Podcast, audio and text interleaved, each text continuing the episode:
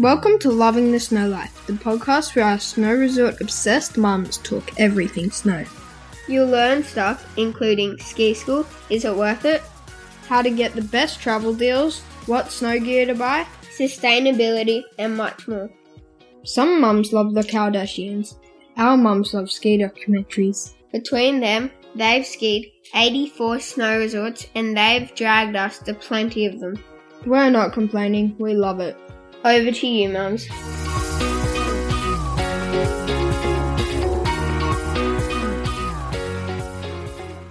How green are snow resorts? In the world. And it's a massive, massive topic, but we have broken this topic down between the two of us and done many, many hours of research and interviews.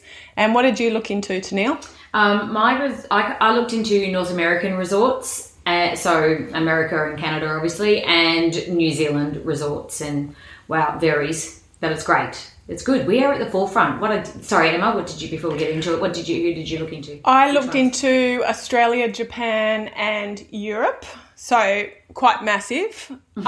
And I also interviewed Associate Professor Diesendorf, who is a sustainability researcher and educator primarily in energy systems, and he was former principal researcher at the CSIRO, which is Australia's national research organisation, and now is a professor at UNSW. I'm going to do the massive job of just breaking it right down, and we're going to look at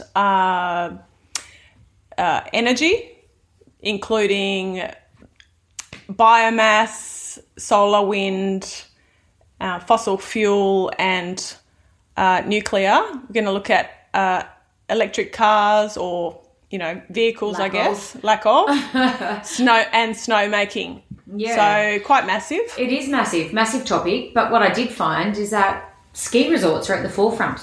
Like, they are doing so much for the environment. Completely. Every single shape and form, and looking after the towns that are at the bases of these mountains. There's a perception out there people have that ski resorts are just energy guzzling places, just frivolous fun, don't care about the environment, don't care about anything, but it's actually not quite correct, is it? Not at all. I mean, it could have been right back in the 70s, yeah, but they have certainly changed their ways now. I think they have to, because everyone is more conscious of the environment.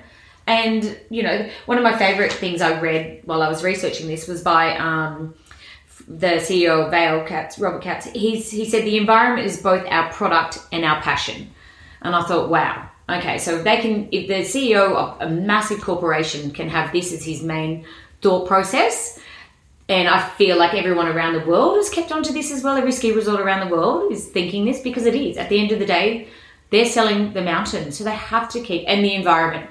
Everyone thinks about going on a ski holiday to get the fresh air, to get the views, to kind of feel healthy when you're out there. You're being in an activity, you're skiing, you're snowboarding, whatever you're doing, but you're there because of the lifestyle. So I feel like these guys, and what we've researched and what we found out, they're keeping that lifestyle for us and keeping it healthy. That's right. I think so. I think we're driving it because we don't want to lose it, right? Yeah, no. So we all secretly have these questions and we're afraid to ask them or say them because we think we're the only ones. But actually, they're things that maybe are really common for people to question. Yeah, definitely. So something simple is like carbon offsets. I mean, we've booked tickets before on airlines and they say, do you want to do carbon offset your seat? And I don't know how much thought we've ever given to it, really. So it's carbon offset, really, but it's essentially programs that if you go and, spend $100 on a carbon offset ticket, that $100 will then go towards a program, whether it's replanting trees or looking after the reef, or looking after the land or a river system, something. And I didn't actually realise until I started looking into each of these airline programs. They're incredible. what I thought was like, that's going to add $400 to my end price. That's which is really, after reading everything, it's quite a negative view. Well, that's our first thought, isn't it? Definitely, like, definitely. We're all on the money going, okay, that's going to cost me that amount of money to go there. Why am I going to give another $100 to something? But really, it's quite amazing when you do, and you researched a lot the airlines, Emma. So what was it like? Yeah, well, I loved the Qantas ones, the Australian Qantas ones. They had three really amazing programs that, like I just mentioned, they look after the reef, or you can choose to look after the wetlands. Some of them, I mean, every airline has these programs. Japan Airlines, well, I'll get to Japan, but they were the first ones to come up with this carbon offset airline program, but I wasn't loving their programs are a bit vague.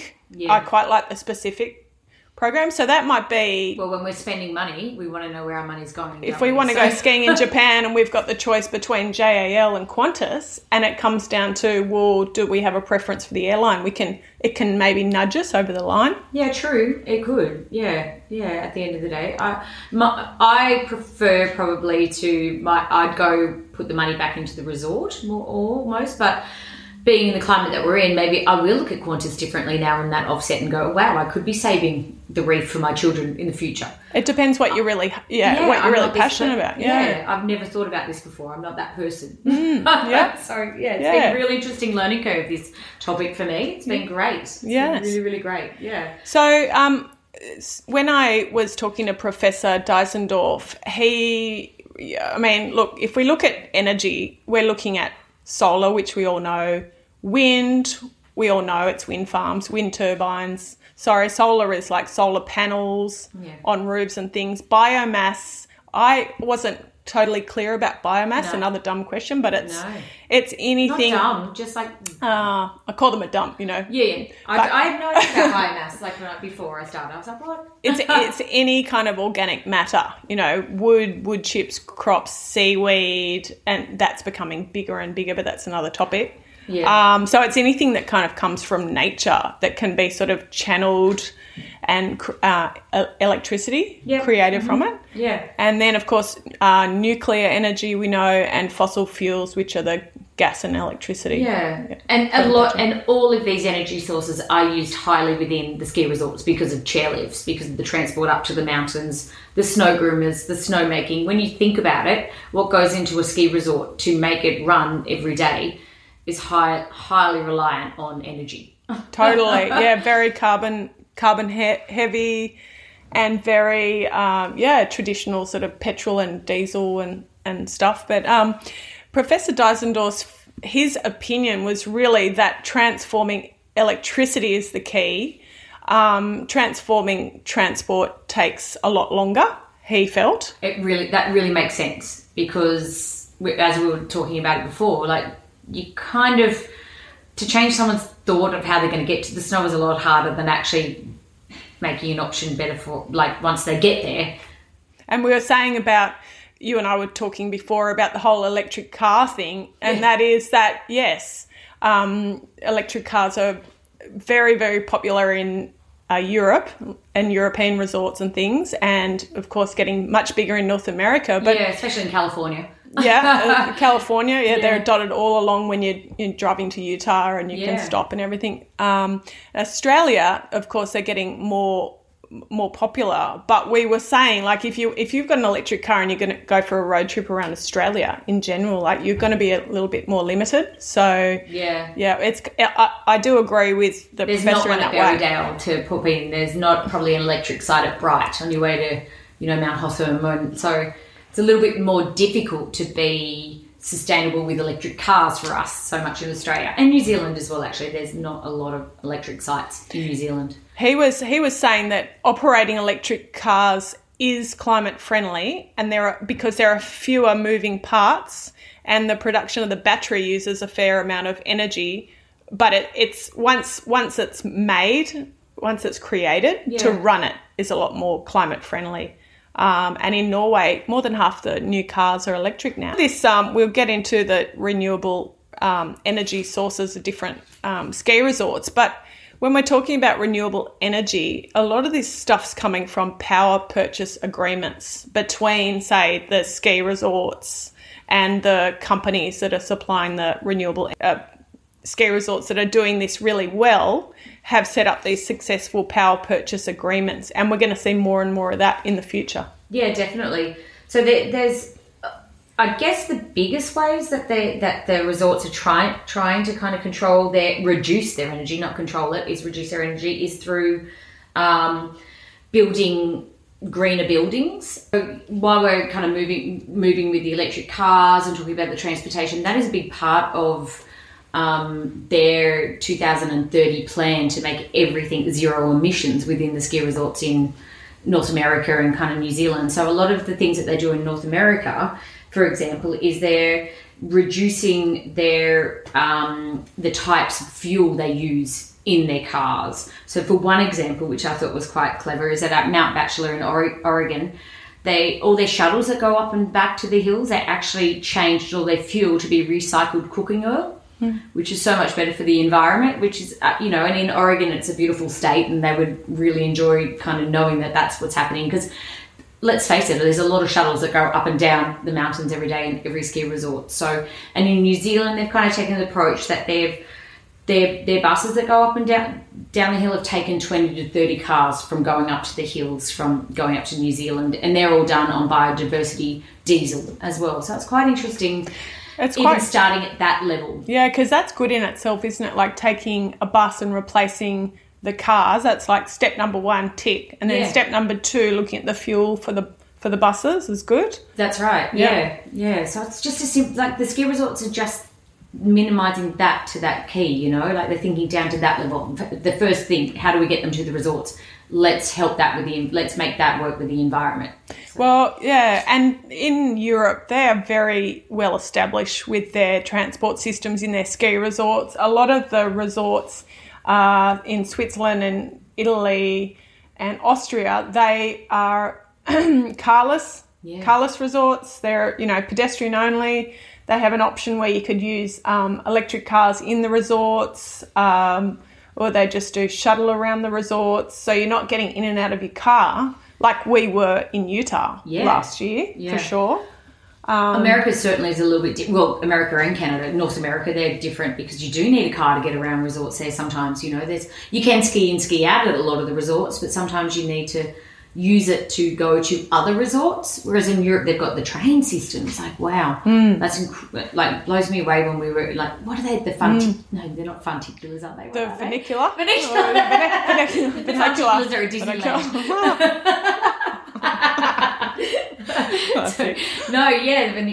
It amazed me in Europe, their transport systems up to their mountains. Like, you just get off at a station and you're at a ski resort, and then another station, you're at another ski resort.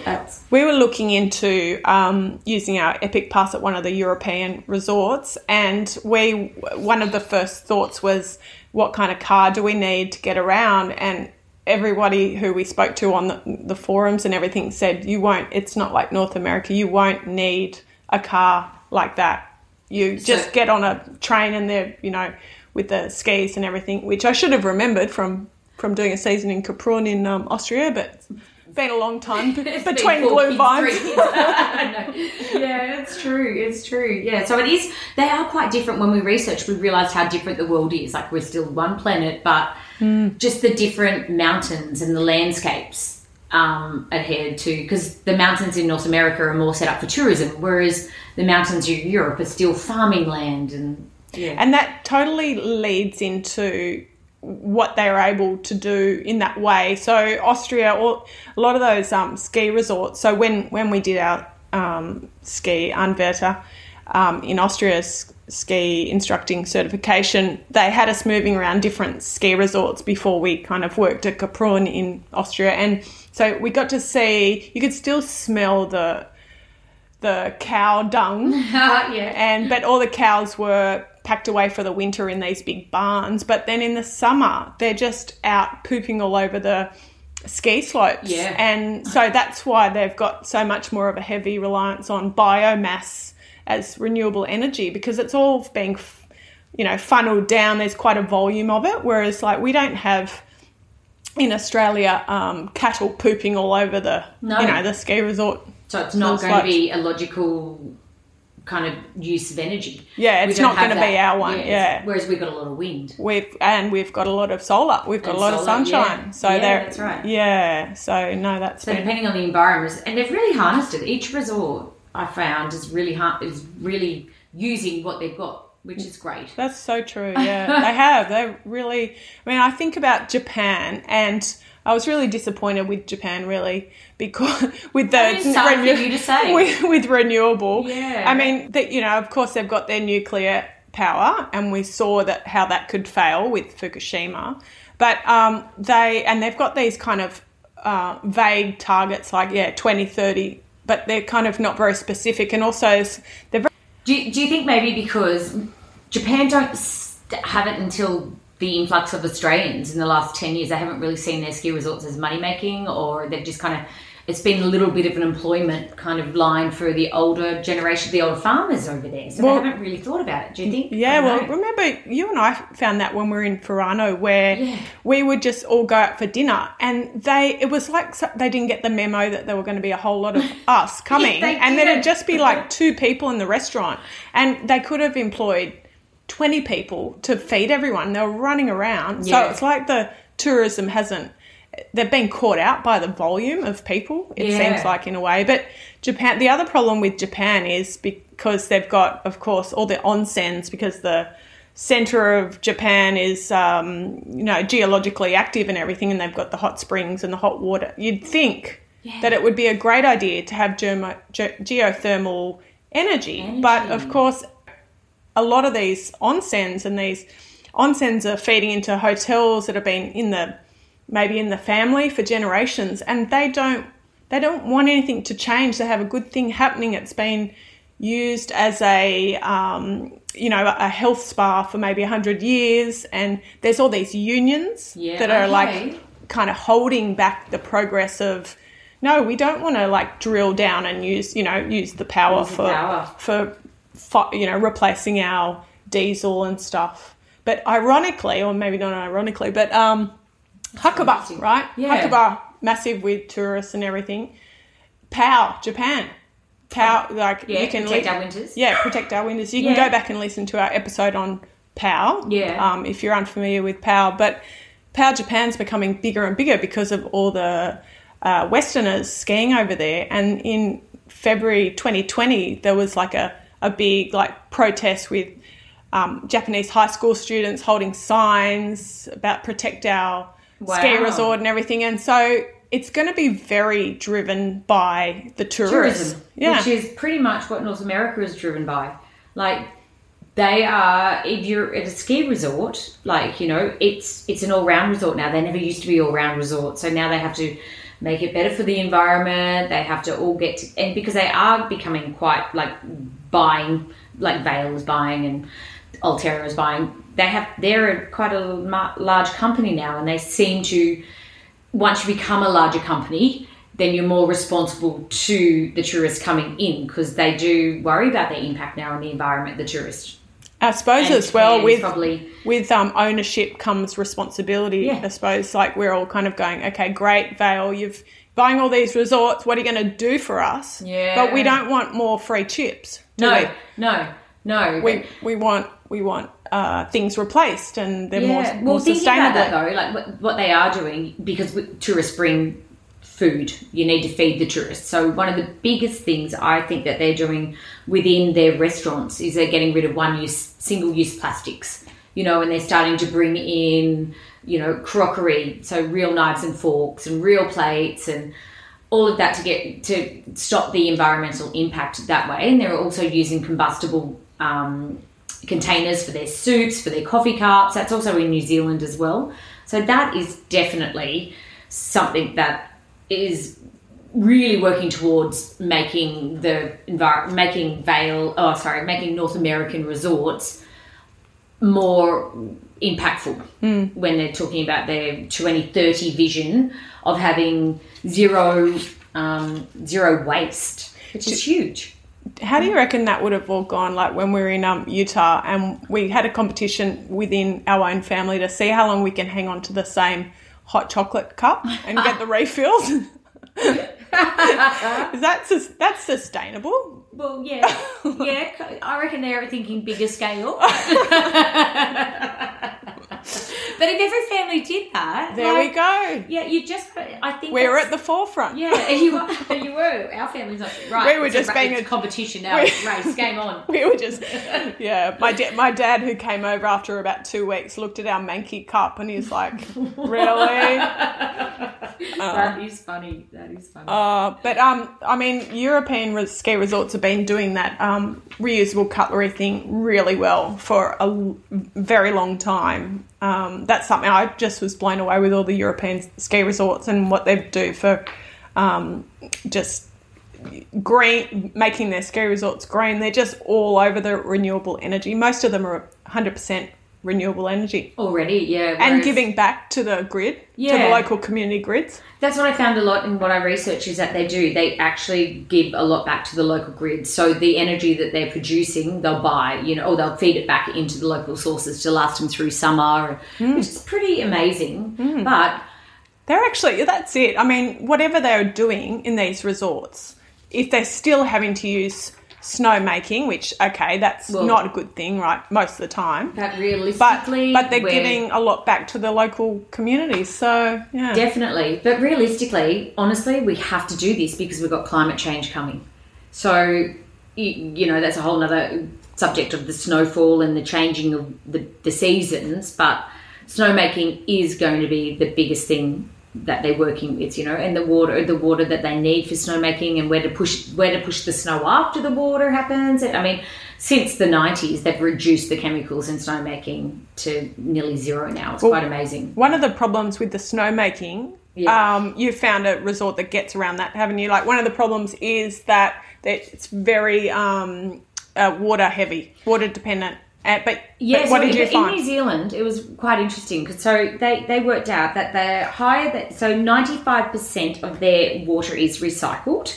It's from a recycled source, but it's also they get it from a higher altitude, their water. So it becomes that's 0 degrees in temperature, which when they have to make snow out of that, when it's 0 degrees, it's 20% more efficient to make snow from 0 degrees water than what it is if they grab, 10 degrees water down at a lower altitude. Mm. So that's pretty incredible to even think that way. Mm. So that's, they're always thinking of different and better things to use. So they're not making an impact on the environment, these ski resorts. It was, pretty We've amazing. Actually got an interview with Australia's Snowy Hydro, which is the company, Snowy Hydro. So that'll be great. We're just looking at, hydroelectricity, which is, I can't wait to interview. Just want to talk about solar energy now, because it's really, Professor Diesendorf really felt that it was naturally the future of Australian renewable energy, because we got so much sun. Yeah. Right? And there's so much you could do with solar, with whether it's the, the cost of them are coming down, and so it's really becoming really cheap to run solar, and it's cheaper than fossil fuels and nuclear power, and a lot of the mineral processing companies are actually going solar. It's worth noting for a minute about the whole solar situation in Australia, because Professor Diesendorf this is kind of what he specialised in, and he was onto everything. And essentially, it's a bit of a political football in Australia, but most renewable energy jobs in Australia are in solar, and it is labour intensive. There's 13,000 direct jobs that are in solar, and they only actually require a small amount of electricity. And there's a solar panel manufacturer in Whyalla in South Australia with a new owner. Keeping it all local. And also, he felt that, with the Chinese wages increasing, with their sort of... Yeah, they are. With their quality of life increasing, broadly speaking, not that we can say that about that big population, but the wage advantage is decreasing for the Chinese, and the transport costs and the whole political climate with what's gone on with the whole corona and the infighting that's going on at the moment in the world, that it, and also the Australian sentiment of let's return some manufacturing to Australia, there's actually, let's hope it all shifts for the positive, that we're suddenly producing a lot and creating a lot of jobs for solar for Australia. Well, it absolutely makes sense. Look at how much sunshine we get in Australia, especially down in Whyalla in South Australia. And Whyalla's like perfect for the ski resorts because it's right near kind of, you know, it's an easy act. Well, it's not easy, but it is quite flat terrain to get to our snowy mountains from there to transfer it and get the solar energy, which is very exciting. Have you ever been to Vail? I have. No. Oh, it's a classic town. Well, it's like, that's exciting to hear though, because Australia does, you know, we do need to build our own jobs back into Australia, not to be pulling. Well, that's the thing that, you know, apparently the Australian people are ready for renewable energy. Yeah. Politics is a little bit, the Australian, you know, political climate is can be a bit nervous around renewables, but every day there's more and more purchase agreements going on, and Blue Scope Steel just signed a power purchasing agreement with a solar farm to offset 66% of energy generated. And even though they're not the same electrons, they it does reduce energy volatility. Yeah. So, okay. So how are our ski resorts using the solar? There's certainly so much sunshine in Australia that we could really put solar panels like they do in European ski resorts on the top of all our restaurants. They've even got it in Europe on some of the on the chairlifts. Oh yeah. We could just put it everywhere down there. Couldn't we? Like, yeah, definitely. It's a little bit different, I think, in North America, because they don't actually get the sun for all the days that you need solar to go. So, but saying that, Wolf Creek in Colorado, which has 9 chairlifts, is now the first in the world ski resort to switch to all of its energy consumption to solar, which is such a, like, that's pretty amazing. So, I guess it's a test case to see. I haven't researched into it to see if there were any faults throughout the seasons or anything like that. I just went, wow, to run 9 chairlifts and all their restaurants and be solar and be carbon-free power, that's pretty impressive. But they do get 300 days of sunshine. Yeah. So that's the difference, I think. With the other resorts kind of in North America, they're in really steep environments. Like, the mountains are pretty steep where we ski, and there so a lot of the feedback that I got for the solar in those areas was kind of, they got a little bit of a knockback from the environmental committees because they had to put in cranes and they had to put the actual solar into the land, into the mountains, so that the construction of the solar in steeper mountains was a bit more environmentally impacting than what the actual solar would do, which is another interesting twist. But they're looking into other, like, whereas in Europe, again, quite flatter terrain, you know, you can do a lot of that because it's wider and there's not so many trees and it's not so steep and rugged. Well, the other thing is, in Europe, they're pretty good with solar, given that, you know, they're not always in full sun, a lot of these resorts, but I tell you, they're pretty amazing with the old wind energy.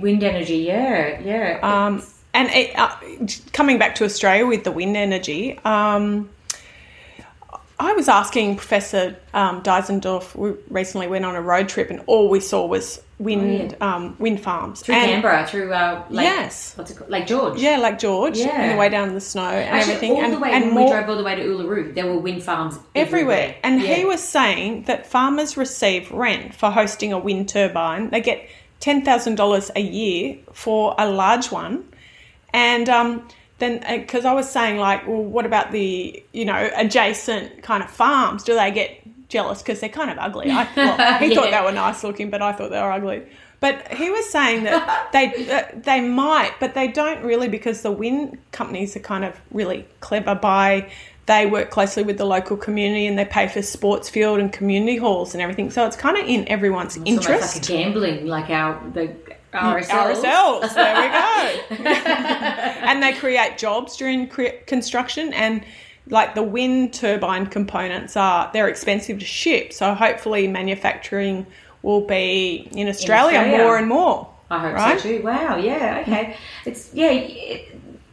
It's such a open slather, isn't it? The environment, like because before I did a lot of research on this, I was just like, oh yeah, but it just opens it up to all these amazing things that environmental people are doing, and change is coming, which is really great. I think not only just for our ski resorts, but snow resorts, but the world and sustainability. It's a big topic, as we know. Massive. So with Japan being an island, it would get a lot of wind, I would imagine. How do they source that wind and use it within resorts?